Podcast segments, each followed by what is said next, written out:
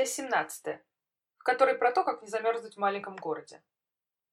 Местные любят говорить, что в нашем малюсеньком городе есть свой малюсенький микроклимат.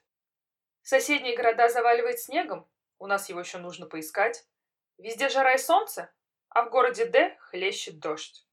Вернувшись из зимнего отпуска, который мы провели в суровых волжских морозах, обнаружилось, что и в маленьком городе морозы не отстают.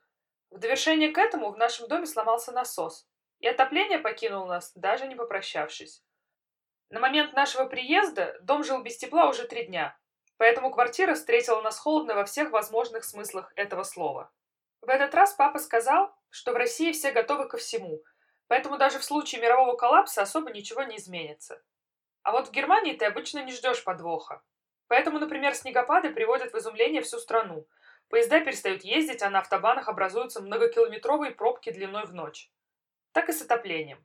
Уверена, что у моих родственников есть электрообогреватели. Так, на всякий случай.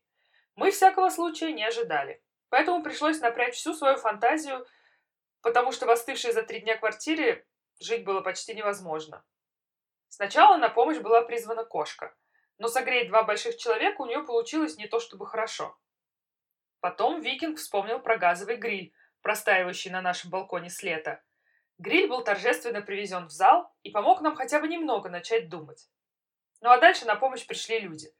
Во всех сложных ситуациях рядом с нами оказываются друзья, и даже в маленьком городе.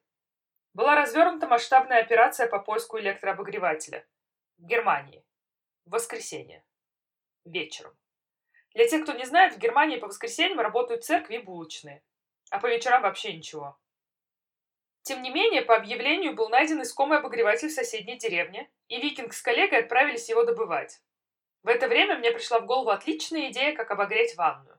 Можно же налить горяченной воды в раковину, душевую и, собственно, ванную. Люди, учившие физику в школе, сейчас должны были почувствовать подвох. Так и есть. Вместо теплой ванной комнаты получилась очень мокрая ванная комната. Но зато я согрелась, пока пыталась ликвидировать конденсат со стен, пола и мебели, пытаясь успеть до приезда Викинга.